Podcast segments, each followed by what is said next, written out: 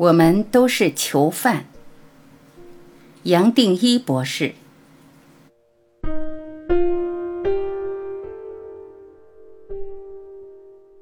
头脑的监狱。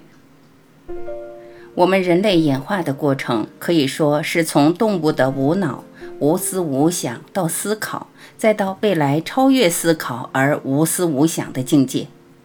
虽然超越思考感觉是好小的一步，其实严格讲，它比蟑螂、青蛙到哺乳类的演化是更大的一步。在一个瞬间超越脑，会把人类从自己所造的痛苦、悲伤的历史跳出来，让我们每一个人找回自己，找回家。在这个时点，这种彻底的转变是最关键的，这个地球才可能永续存在。它的困难是因为这个脑所带来的限制。透过上万年的演化，我们逐渐变成一种会思考的生命形式。人类的脑透过念头，又没办法离开时空，会带给我们一个虚拟现实。不要小看这个虚拟现实，它就像漩涡，只要跳进去就出不来。从出生到老死，就在这漩涡里打转，看不到外面。经过痛苦，再加上萎缩，这些现象就更坚固、更结实了。这样才可能建立人类的制约，甚至演变成人类悲伤痛苦的 DNA。脑透过不断的念头，变成我们的监狱。所以说，我们活在头脑的监狱里，真是一点都不夸大。这不是个人的问题。而是上千万年沉重的包袱，是人类集体的问题。不光先人走不出来，也让我们被囚禁，不得自由。很多人懂了这些，会在灵性上面追求，希望挣脱这个辛劳。但是几十年下来，即使透过各式各样的功夫努力追求，通常还是没办法跳出头脑的监狱，甚至越活越不愉快，觉得自己修行没有成就，对未来失去希望。这是因为还有一个微细的追求动的念，所以走不出来。因为解答的答案比想象的简单太多，必然会招致质疑，怀疑它太简单，怎么可能就这样？既然脑念头带给人类这么不愉快的生命和生活，而人到处都不愉快，反过来我们要问的是：为什么那么真，那么坚实不破？我们是感官的囚犯。仔细观察，我们脑的运作主要是靠两个部分。首先有个知觉，这个知觉是靠看、听、闻、触、尝而来的。除了最基本的知觉，还加上知觉上的整合，让我们对任何状况或东西有个初步的掌握。接下来，我们的脑会把过去所存盘的相关数据调出来，跟现在的状况比较，做一个分别分析，产生一个最可能的结果，推测下一步可能会如何。这么说，我们人脑的运作架构和计算机的作业很像。但说到底，应该是说，计算机的演算规则其实是仿真人脑的运作而来的。想不到的是，我们这五个知觉是相当有限的，只能捕捉这世界、这宇宙很小一部分的信息。这些信息也只是电子的信号，在透过脑的数字化编码而成。假如我们人的肉眼所见的不是落在可见光的光谱，而是落在音波或超音波的能量谱范围，我们对这世界的体会就完全不一样了。许多动物透过不同的感知范围，确实和我们人类看的世界完全不同，甚至是颠倒的。进一步拿颜色当实例来谈，大多数人可能都忘了。就连最简单的白色光，其实是红、绿、蓝三原色的光同比例组合起来的。也就是说，连白光都是很多色光的组合，才让我们得到白色的印象。过去的人以为我们是自己所见的一切，其实这句话只是描述我们所认知的一切是透过知觉所得到的信息。进一步说，假如人间没有其他的颜色，我们也不能体会到什么是白色。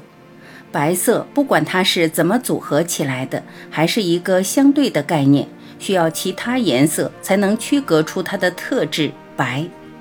再进一步说，假如没有无色无形，就不可能有形象，不可能有颜色，更不可能有白。人生所见的一切本来就是相对的，是透过绝对的无色无形，我们才可以看到人间。这种说法跟一般人的想法完全是颠倒的，所以我才会说无色无形随时在人间。假如没有它，没有人间，也没有这个世界。一般人想不到的是，虽然这五个感知是相当窄的能量门户，但它们本身都是螺旋场，所蕴含的信息远超过感官数据。我们每一个人也许都有过不看手表就直觉知道时间的经验，或是直观直觉地体会到某一个状态。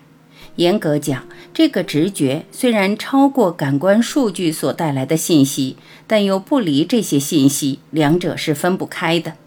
这是因为每一个感官资料造出的螺旋场会重叠，而共振出一个更大的螺旋信息场。这个原理可以解释为什么人会有更深的知感，或一般人所称的灵感、第六感，也可以说明为什么人的身体感知可以有所谓的细胞记忆。这些知识都是目前很多心理疗愈者在使用的，也有很明显的效果。可以说，从一个有限的感官数据，我们其实可以得到无限大的信息。透过信息所产生的螺旋场，我们的感知可以扩大。它可以解释为什么人体可以有特异功能，甚至有神通和一般人理性难以想象的其他潜能。不光是人，动物也是如此。说到究竟，每一个形象都含着更深层面的意识，甚至还含着无色无相。假如不是这样子，也没有什么形象好谈。是透过无色无相，任何形象才可以成形。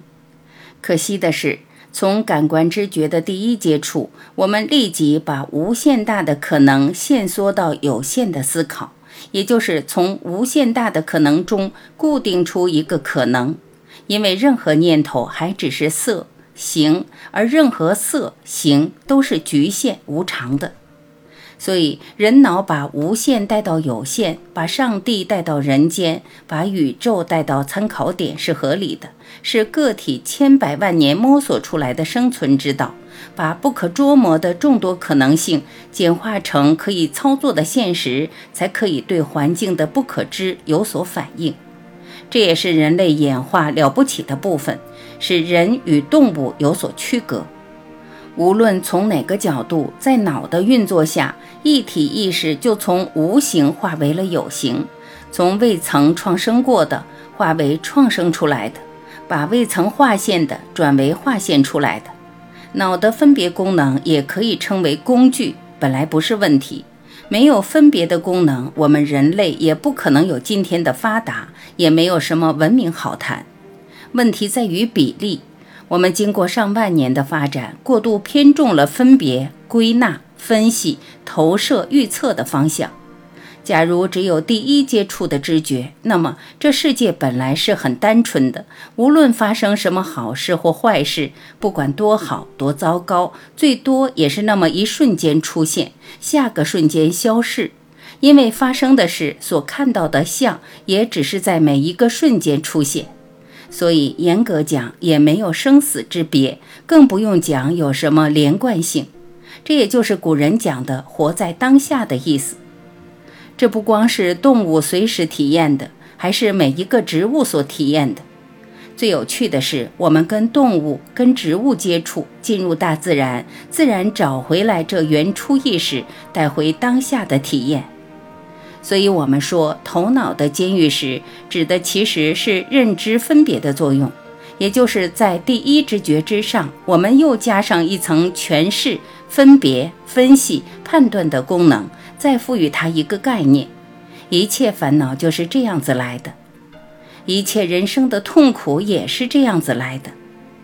进一步说，因为我们一般所认知的脑的作用，包括任何念头、任何话、任何文字，都是从分别、诠释所发挥出来的。这些运作都在相当窄、相当局限的范围内打转。也可以说，透过语言思考，任何指针、标签是找不到这无限大的一体意识，也可以称其为上帝、佛性的。再进一步说。用语言思考，不管我们认为多科学，是永远不可能了解究竟真实，不可能了解真如的。